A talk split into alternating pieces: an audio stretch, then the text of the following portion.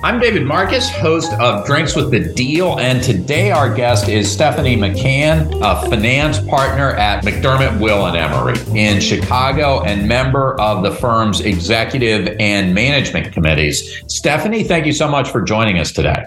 Thank you, David, for having me. I'm really excited to be on this podcast with you. So we're going to talk about several things on today's podcast. First of all, your background, how you came to have the practice you do. Secondly, what you're seeing in the finance practice now in a world of higher interest rates and a bank sector that has been quite challenged in recent weeks. And then finally, what you do to decompress from work. So with that, tell us a little bit about your background and how you came to practice law. Yeah, absolutely. Thank you, David, again. So you're taking me down memory lane, which I always like to go down. But where I started from, let me take you back to my college days. I was a wide-eyed teen looking for some place to go that was not in Chicago, which is where I was born and raised. So any college that would take me outside of Chicago.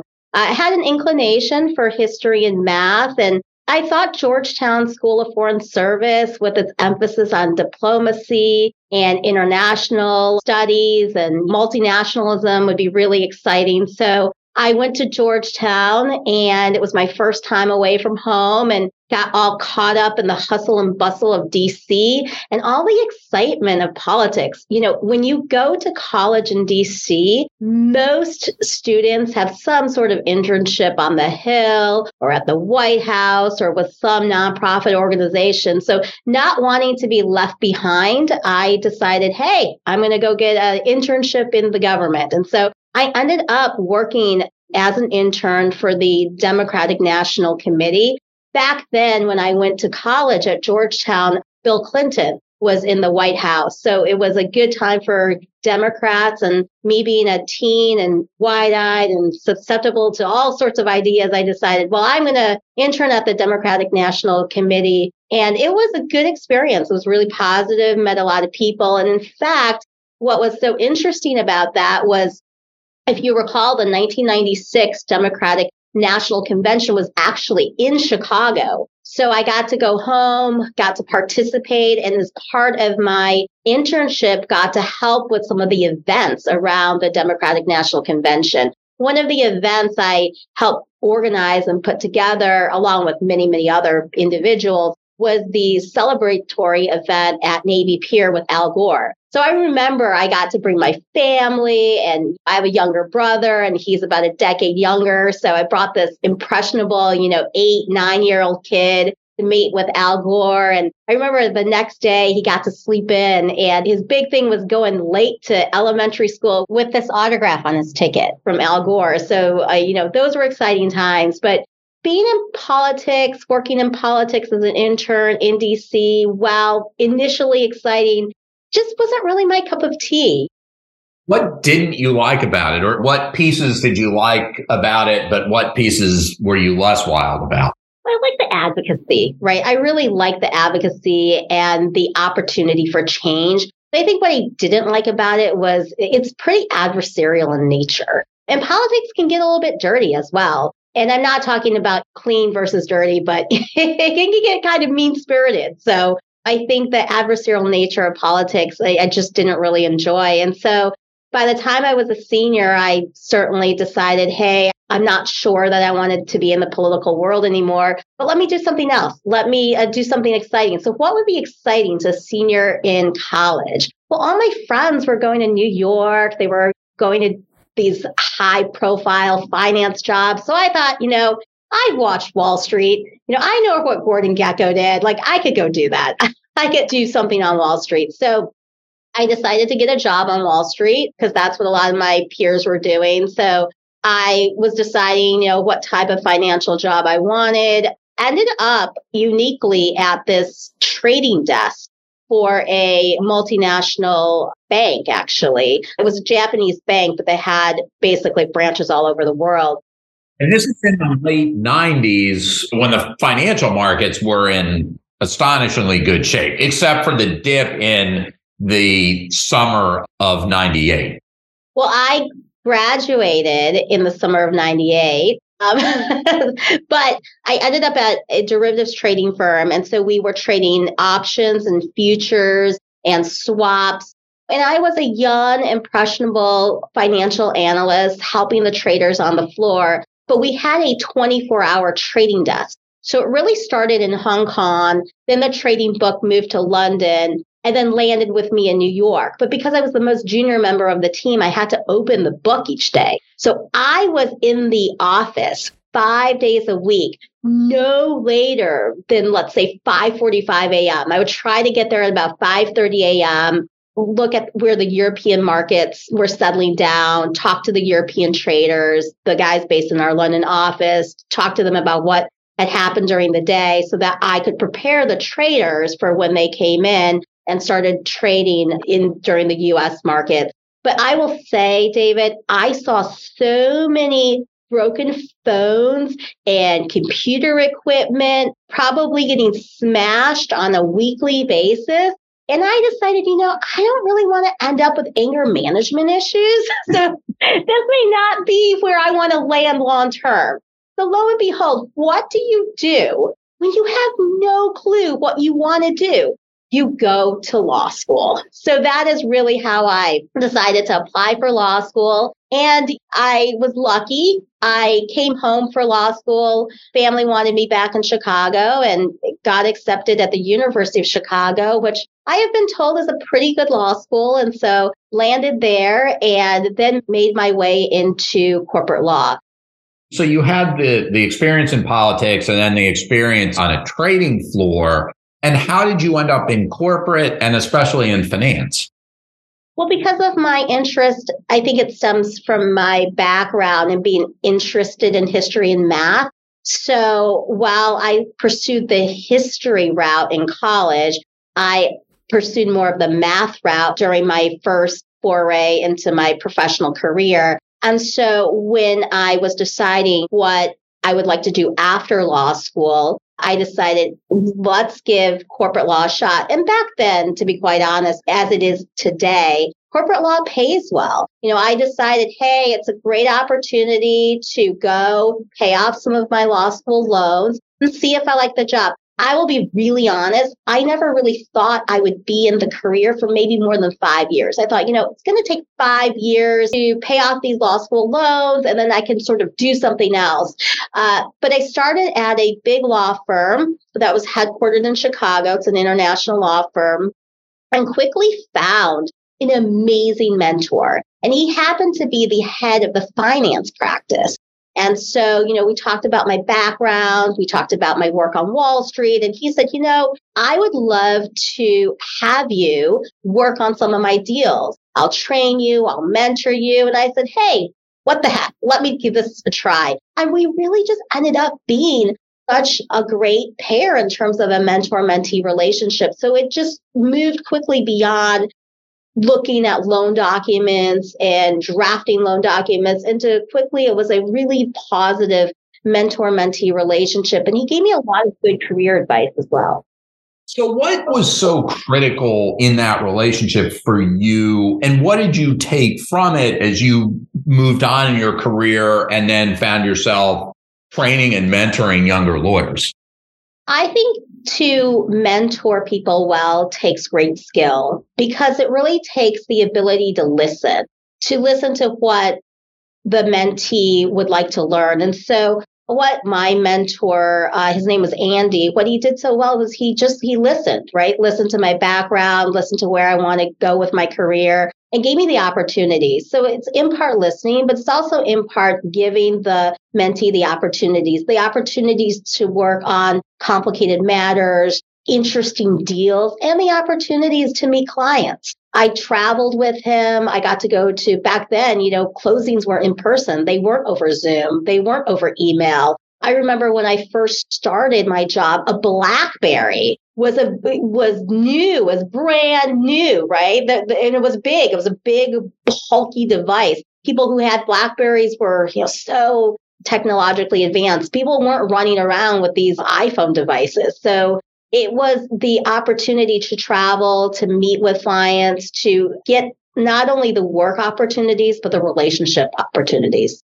And at that point, a lot of due diligence was done in data rooms at the client, whereas now those data rooms are all virtual, meaning younger lawyers don't have those opportunities to travel, spend time with one another, spend time with a partner, spend time with the accountants, the clients. Yeah, and in a way, I think that this generation might be missing some of that, particularly since we've emerged from COVID and we're so wedded to Zoom and remote work. You really lose some in-person touch points, which honestly make for deeper, more meaningful relationships. And going back to maybe why I decided to stay in corporate law and not try another field was I really developed all these great personal relationships. And I found people who were invested in me as a person. And it was more than just professional. I got a lot of personal satisfaction. And I just also decided, David, I'm actually good at this. I love what I do. I feel like I'm good at what I do. And I feel like I'm really contributing to clients and to their goals and found really what I was passionate about. So really have end up staying in this career for more than 2 decades. But wow, what a great ride it's been. And I'm hoping it'll be another great ride for another 20 years. So what are you seeing now? We're having this conversation in the last week of March. Obviously, interest rates have been rising for a year plus. And earlier this month, Silicon Valley Bank filed for Chapter 11. Signature Bank had to be rescued. First Republic has been shaky. So how has all of that affected your practice and your clients? Well, I would say with each, what I would call maybe financial crisis or bump in the road, there's always opportunities. So there were sort of 3 crises I've really been through in my career. One was the 2008-2009 financial crisis. One was when we were at the start of the pandemic, really not knowing what that economic or business environment would be. And the third was the March 10th collapse of Silicon Valley Bank. What was so, I think, shocking to everybody was just how quickly Silicon Valley Bank fell. And obviously there was the run on deposits, but I also think it was technology. It was basically the advancement of technology. And so a lot of folks got a lot of the information on the run at the bank so quickly that Silicon Valley Bank didn't really necessarily have time to recover before the FDIC had to come in. And so I think, again, with every sort of crisis, there's a moment of introspection and also the ability to really move forward and actually make gains. So I think what is happening right now is there has been a really high inflationary environment. The Fed has really had to step in, raise interest rates rather quickly to combat the supply chain issues, the wage inflation issues, and just the pricing issues. And so that has really made debt a lot more expensive. But that has also made lenders decide, hey, maybe I want to have more stringent underwriting requirements. I want to have smaller holds. I want to lend into less highly levered deals. So I think right now you're seeing a bit of a lender pullback or more stringent requirements for lending. You're also seeing that buyers and sellers are still having really high multiples for their deals. So there is some value dislocation as to the purchase price that the seller is looking for and the purchase price that the buyer is either willing or really can pay, given that there's sort of less access to the credit market. So you're seeing that value dislocation, you're seeing the negotiation turn to more lender side leverage in terms of the negotiation landscape. And in the middle market, direct lenders continue to be the primary source of capital. Yeah, absolutely. I would say one of the big things that came out of the 2008-2009 financial crisis is you saw a proliferation of just new credit funds out in the market. So I remember before the 2008 financial crisis when I was working on a finance deal and we were representing the sponsor or the borrower, really knew the lenders on the opposite side of the table. in this marketplace, after the 08-09 financial crisis, there's just been so many credit funds that have opened shops, a lot of yield plays, vast amounts of liquidity in the marketplace. And so direct lenders have really come to dominate the leveraged buyout market, and in particular, the middle market for leveraged buyouts. And how are the middle market deals that are getting done now or were getting done before March 10th structured as compared to the structure on those deals maybe a year and a half ago in a different interest rate environment?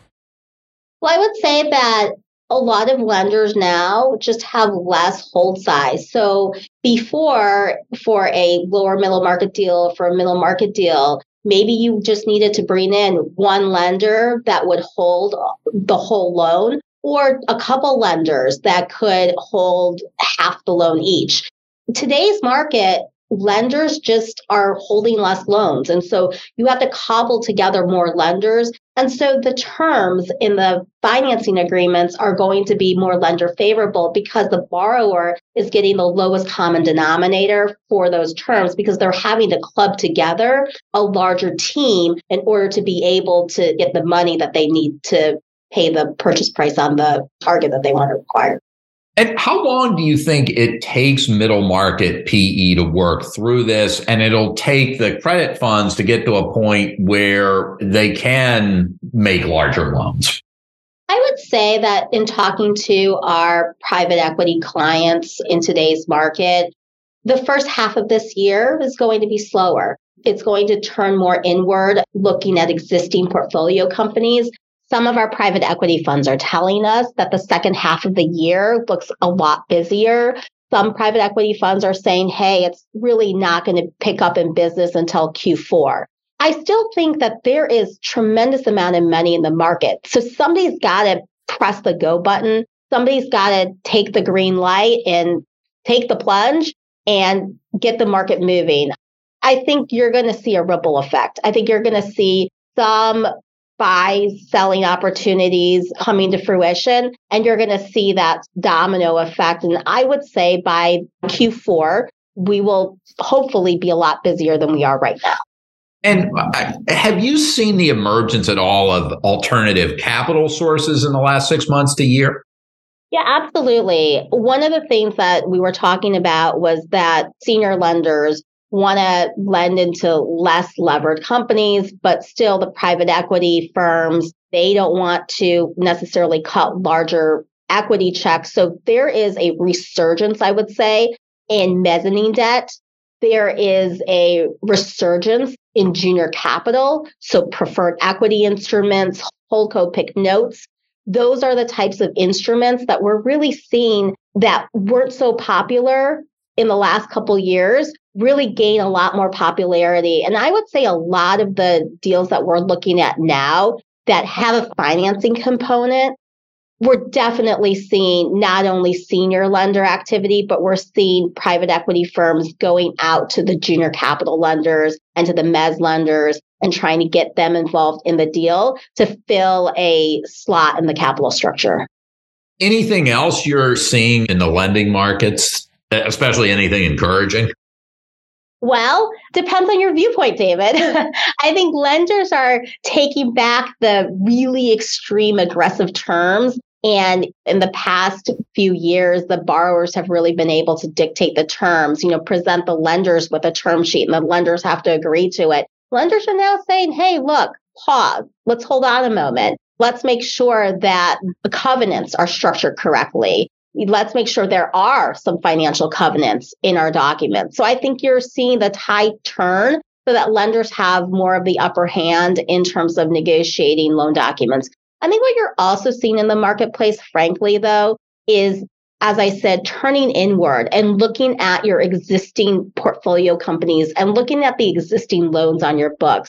Lenders are going through and they're doing collateral reviews on the loans that have been already made. They're making sure that they are protected in case there is a downside scenario. Borrowers are looking at creative liquidity solutions. They're also looking at ways to lever up companies, again, in a creative manner. You're also seeing a lot more financial covenant waiver asks. And as part of those asks, you're seeing a resetting of terms. So in terms of some of the borrower asks, it's, hey, I would like to have some financial covenants waived. I would like to not pay cash interest, to PIK interest. I would like to get a holiday on my amortization. I think what you're seeing lenders say is, okay, if you're making these asks and you want a reset in covenants or you want PIK interest, well, there are some other changes that we want made, which is pulling back on the aggressive add backs to EBITDA that we've seen in recent years. They also want to make sure that sponsors are on the hook and giving sponsor guarantees, which obviously for the past few years, we really haven't seen that request, but it's coming back into the marketplace. We're seeing less flexibility on the negative covenants and smaller basket sizes. So definitely, I think the tide is turning and negotiation leverage is going back to the lenders. And then finally, tell us a little bit about what you do outside of work. I like to do a number of things outside of work, but I'm also a working mom. So I've got two little kiddos and I have a son who loves to play hockey. And in our family, I knew nothing about hockey until he started playing hockey. And that's a sort of an interesting story, David, was I used to ice skate when I was a kid. And so I put my son, who's my oldest child, into figure skating. And I said, oh, you know, you're going to love figure skating. You're going to love ice dancing. And so I had him in these ice dancing lessons. And unbeknownst to me, right after his practice, he would see the high school hockey team have their practice. And so he came home one day and he said, Mom, I don't want to do ice dancing anymore. And I said, why not? And he said, well, I want to play hockey. And I said, hockey? I'm like, we're not a hockey family. I have no idea how to play hockey other than I think you need a stick and a puck. And so he really got our family all into hockey and he plays travel hockey. We're so proud of him, but I will say it takes up a lot of time. So hockey is on the television morning, noon, and night in our house. And our weekends and our weeknights are spent traveling to hockey rinks in the middle of nowhere. And so we are definitely an NHL family. And because we're in Chicago, my favorite player has always been Patrick Kane. I think he's awesome. Was very sad when he was traded to the New York Rangers recently. But our family also really likes Connors. I know one of the Connors we like is Connor McDavid, who plays for the Oilers. And we're really hoping, fingers crossed, that because the Blackhawks aren't doing well this season, that they may have a chance to pick up Connor Bedard in the draft. So we'll see about that. Stephanie, thank you so much for joining us. Thank you, David. For Drinks with the Deal, I'm David Marcus.